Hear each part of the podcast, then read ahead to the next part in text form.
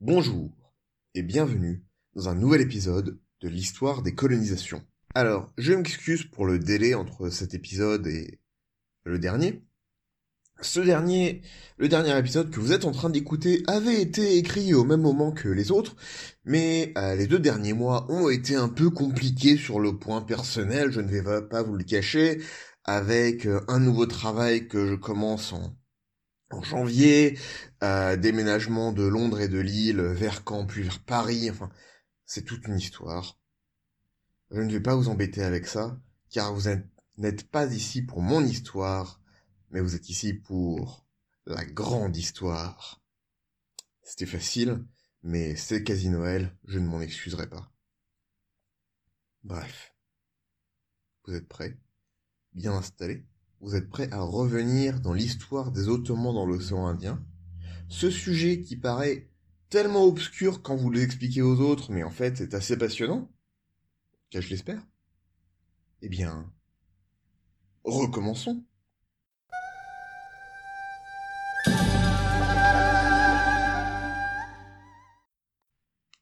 La dernière fois, nous nous étions arrêtés à un moment charnière. Les Portugais revenaient en force. Selman était mort et son neveu en cavale à lieu de tant d'affrontements. Narrativement, nous sommes donc à la transition entre les premiers essais ottomans et le moment où les choses vont franchement s'accélérer. Mais il y a plus intéressant encore. Dans cet épisode, c'est un immense passage de bâton. Nos protagonistes entrent dans la carrière maintenant que leurs aînés n'y sont plus. Ils y trouveront certainement leur poussière, mais les traces de leur vertu n'ont pas à ce jour été localisées. En effet, nous avons Mustapha Beram, le neveu de Selman, qui est parti regrouper ses forces à Diu, grand port du sultanat de Gujarat, au nord de la côte ouest de l'Inde. Le port de Dieu est dirigé par Baolmuk Tugan, le fils de Malik Ayaz, que nous avions déjà vu, qui était lui-même gouverneur de Dieu avant. Très bien, vous suivez Donc, Mustafa Beram, neveu de Selman qu'on a vu dans l'épisode précédent, et Baolmuk, fils de Malik Ayaz. Ça, c'est le courant musulman. En face d'eux, côté portugais, nous avons Nuno da Cunha, donc Nuno, fils de Tristan da Cunha, qui fut un des lieutenants d'Almeida et d'Albuquerque, qu'on avait beaucoup vu dans la saison 1. Je trouve ça, personnellement, très intéressant pour ramener cette histoire à taille humaine. Oui, il s'agit de l'histoire avec un grand H. Oui, c'est de l'épique, de l'histoire connectée, euh, etc., de la macroéconomie, tout ça, tout ça. Mais c'est aussi, et c'est facile de l'oublier, tout simplement, une histoire d'hommes, souvent, de femmes, parfois, qui vivent des vies humaines sur euh, quelques décennies avant que leurs décisions n'affectent leurs enfants. Ces enfants ont été élevés par les contes de leurs parents et l'histoire de batailles navales avant d'aller eux-mêmes faire leurs armes et enfin reprendre le flambeau. Ce ne sont pas juste des acteurs dans un livre d'histoire, ce sont des gens comme vous et moi qui ont des désirs, des rêves, des aspirations et une certaine vision du monde qu'ils cherchent à réaliser, tout comme nous actuellement. Chose qu'il est facile d'oublier si on les voit uniquement comme des personnages de récit. Ce sont des vraies personnes, et maintenant, ce sont leurs enfants, et ou leurs neveux, qui rentrent dans la danse.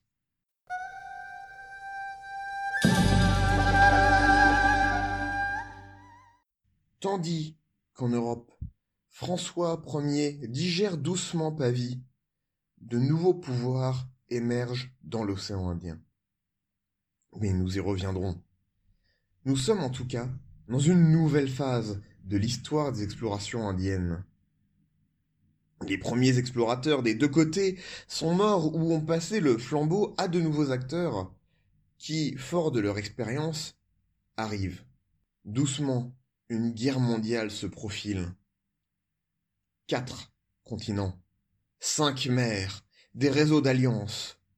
Aujourd'hui, nous mettrons à jour les fondations de cette guerre meurtrière avant d'entrer dans le vif du sujet la prochaine fois. L'expédition de Selman allant jusqu'à Aden et envoyant des vaisseaux d'escorte dans tout l'océan Indien avait été un coup puissant à la domination portugaise, et les forces en présence sentaient le sang dans l'eau. Les Gujarati retournaient à l'offensive, Calicut tentait de rassembler les réseaux corsaires de la côte de Coromandel. Il fallait agir vite et fort. Les Portugais n'hésitent pas et font brûler la côte du nord de l'Inde.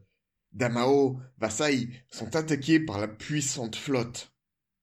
C'est maintenant au tour de Dieu. Dieu, on l'a vu, est la clé de la puissance ottomane dans l'océan Indien. Appartenant au sultan Gujarati, c'est leur plus grand allié et base de ravitaillement, dans un monde où, rappelons-nous, les provisions d'eau douce et de nourriture doivent être gardées relativement fraîches. L'attaque de Dieu par les Portugais est un échec retentissant. En effet, Mustapha Beram, neveu de Selman, était arrivé quelques jours seulement avant l'attaque après avoir été délogé du Yémen par les Portugais. C'est une bataille euh, relativement mineure malgré tout. Même si Dieu avait été prise, les Portugais n'auraient pas pu tenir la ville. Ils avaient réussi à Goa, certes, mais Goa n'était pas alors adossé à un sultanat gujarati aussi puissant.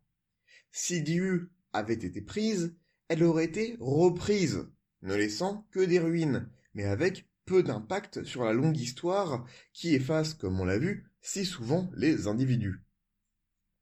Ce qui est plus intéressant à noter est que la force ottomane avait tenu, une fois de plus, les, Portugais en respect. Ils avaient alors du souci à se faire. D'autant plus de soucis que des nouvelles inquiétantes venaient d'Égypte. Des nouvelles qui témoignaient de l'ambition des Ottomans et d'Ibrahim Pacha. Revenons aux bases quelques instants. Pour bâtir un bateau à cette époque, que faut-il? Du bois, évidemment. Or, le Sinaï, l'Égypte et plus généralement les côtes de la mer Rouge ne sont pas connues euh, pour leur immense et généreuse forêt, bien au contraire. Concrètement, cela voulait dire que si Ibrahim Pacha voulait construire une flotte, il devait importer le bois de Grèce et des Balkans lui faire traverser la Méditerranée, le débarquer et l'embarquer sur des moyens de transport terrestres pour l'amener à Suez. Tout cela en langage logistique, ça s'appelle de la rupture de charge et c'est très vilain.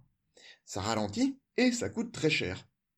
Ibrahim, quatre siècles avant les Seps, va donc tenter de relier la mer Rouge à la Mare Nostrum, en perçant un canal. Eh oui. Plus précisément, il pensera, comme Napoléon plus tard, à réouvrir le légendaire canal des pharaons, qui aurait existé dans l'Antiquité. Les cours européennes s'affolent, les espions se tirent dans les pattes, les missives secrètes et scellées sont envoyées de Venise d'autant plus qu'une immense flotte et une grande armée s'assemblent à Suez.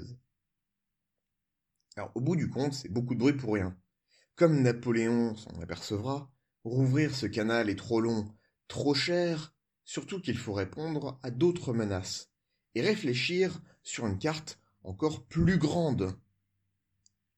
En effet, les Portugais, dans cette contre-offensive, sont en train de s'allier à l'Iran, la Perse. Il faut savoir que Perse et Ottomans, tout comme aujourd'hui l'Iran et l'Arabie saoudite, ne peuvent pas se sentir. Surtout depuis que les Persans se sont déclarés chiites. On ne va pas rentrer dans les détails, mais ça tape fort, recommençant un genre de guerre de religion musulmane. Après, à quel point la religion a à voir là-dedans, c'est une question... Euh, une question.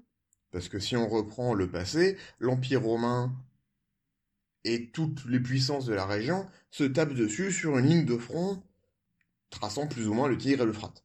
Bref.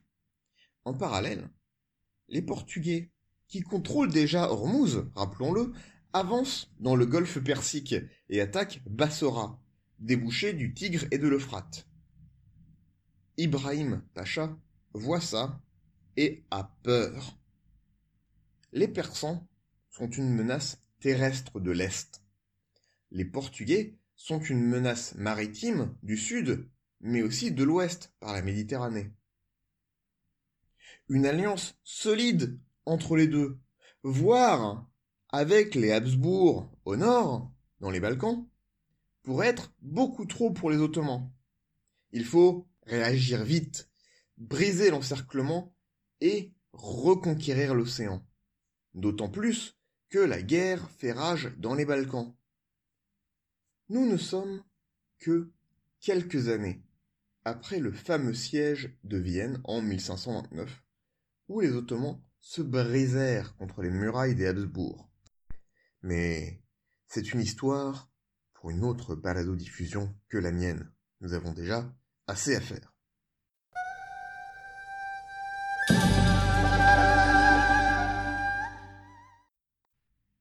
Face au manque de succès des travaux euh, du canal, et face à cette menace, les forces assemblées à Suez sont redirigées dans une campagne éclair.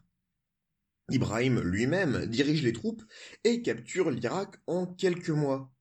Rappelons l'ironie de la chose, quand euh, c'est une campagne censée reprendre Constantinople, une croisade dans les années 1450, qui avait au final permis aux Portugais de s'étendre au Maroc.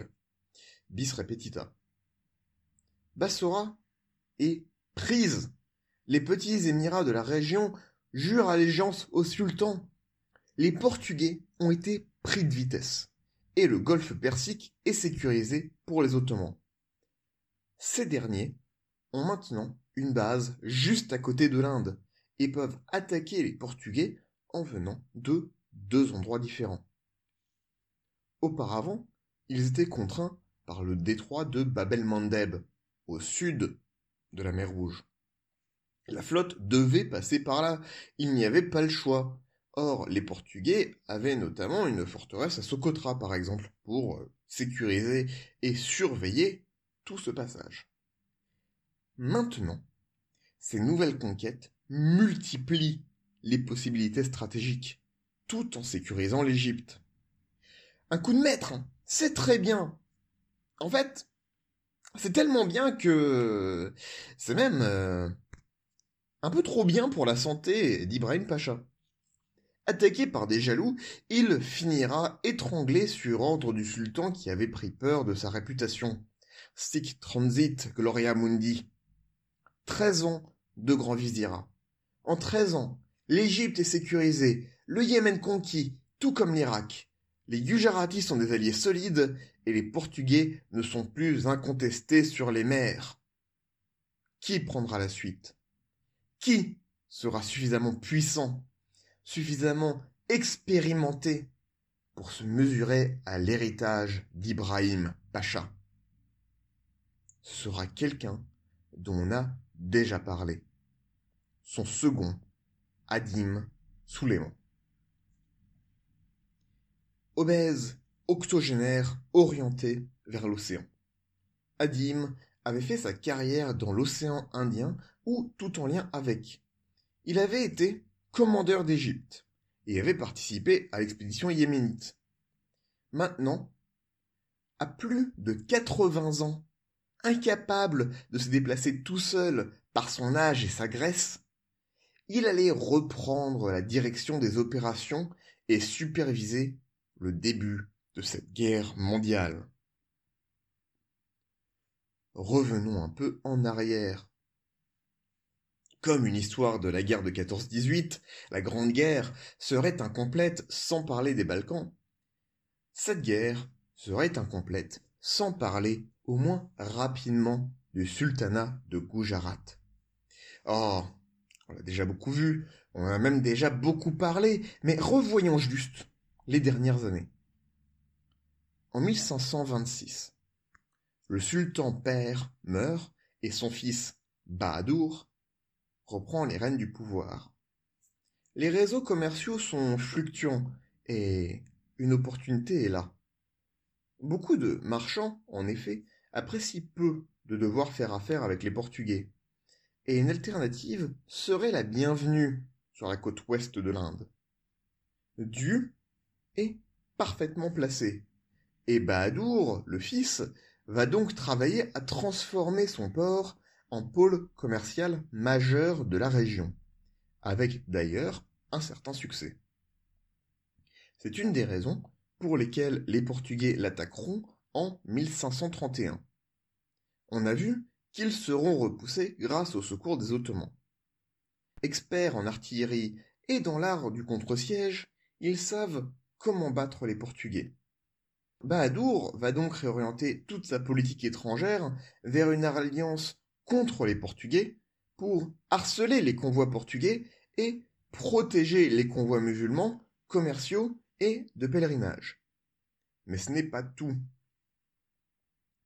Voyant l'efficacité de ces nouveaux artilleurs, Bahadur ne se sent plus de joie et prend un peu la confiance. Peut-on le blâmer? Il en a besoin.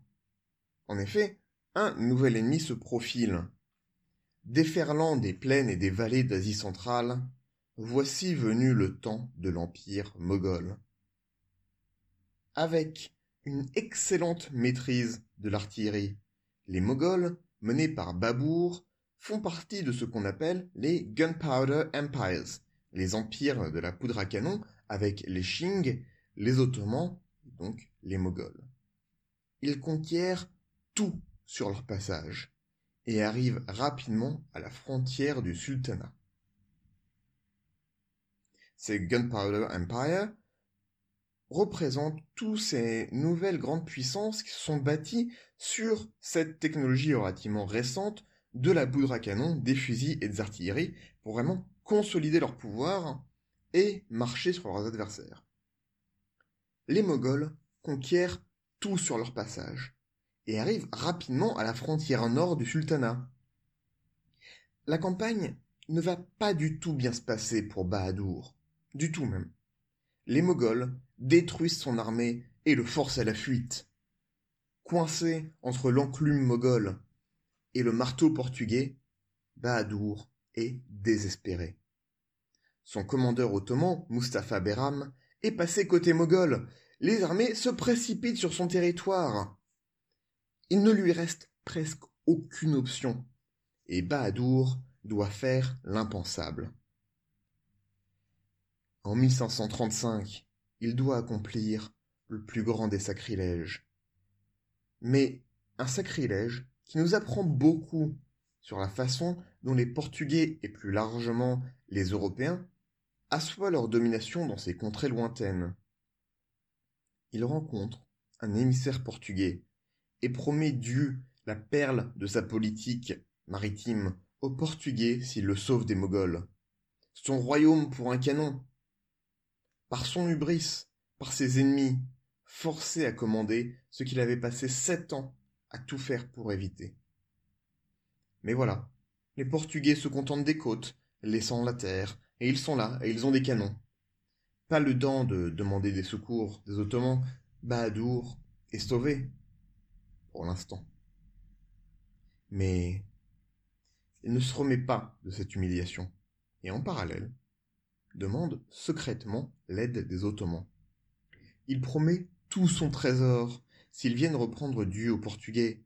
Il envoie ses femmes à la Mecque, qu'elles soient en sécurité. Adim Suleiman entend ça et n'hésite pas. Des plans sont tirés, les bûcherons grecs repartent à l'assaut des forêts, les fonderies d'Istanbul font rougir le métal, et dans les ateliers alchimiques, on prépare la poudre. Profitant d'une guerre avec Venise, tous les marins vénitiens présents au Caire sont saisis et forcés de travailler sur la flotte ottomane. Des charpentiers, des navigateurs, des artilleurs de renom pour attaquer les pirates portugais. Dans des vaisseaux rapides, à voile, à rame, des émissaires sont envoyés partout, de l'Arabie au golfe Persique, mais aussi en Indonésie, où le nouveau pouvoir d'Aceh est mis à contribution pour attaquer Malacca. Un plan ambitieux avec une armée plus nombreuse que tous les Portugais dans l'océan Indien réunis. Il faudra attaquer partout à la fois, ne leur laisser aucun répit tant qu'ils ne seront pas repoussés dans l'océan Atlantique. La guerre est là, mais le premier sang sera tiré par les Portugais. Prétextant une entrevue diplomatique, Bahadur Shah est assassiné sur son navire. Son second ne s'en tirant qu'en plongeant et en nageant vers le rivage. Son sang se mêla à la mer, quelques gouttes dans le grand océan. Pour la première fois, le monde était connecté d'un océan à l'autre. Pour la première fois, la diplomatie se jouait vraiment de chaque côté de l'Afrique. Pour la première fois, la guerre était vraiment mondiale.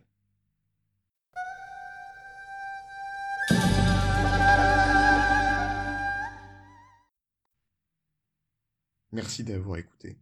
J'espère que ça vous a plu. Si ça vous a plu, rappelez-vous que vous pouvez vous abonner au podcast sur SoundCloud, Podcast Addict, Stitcher, Blubbery, Google Podcast, Apple Podcast, tout ce que vous pouvez imaginer. N'hésitez pas à en parler à vos étudiants, vos amis, vos collègues, votre famille pendant les fêtes de Noël. Merci et à bientôt.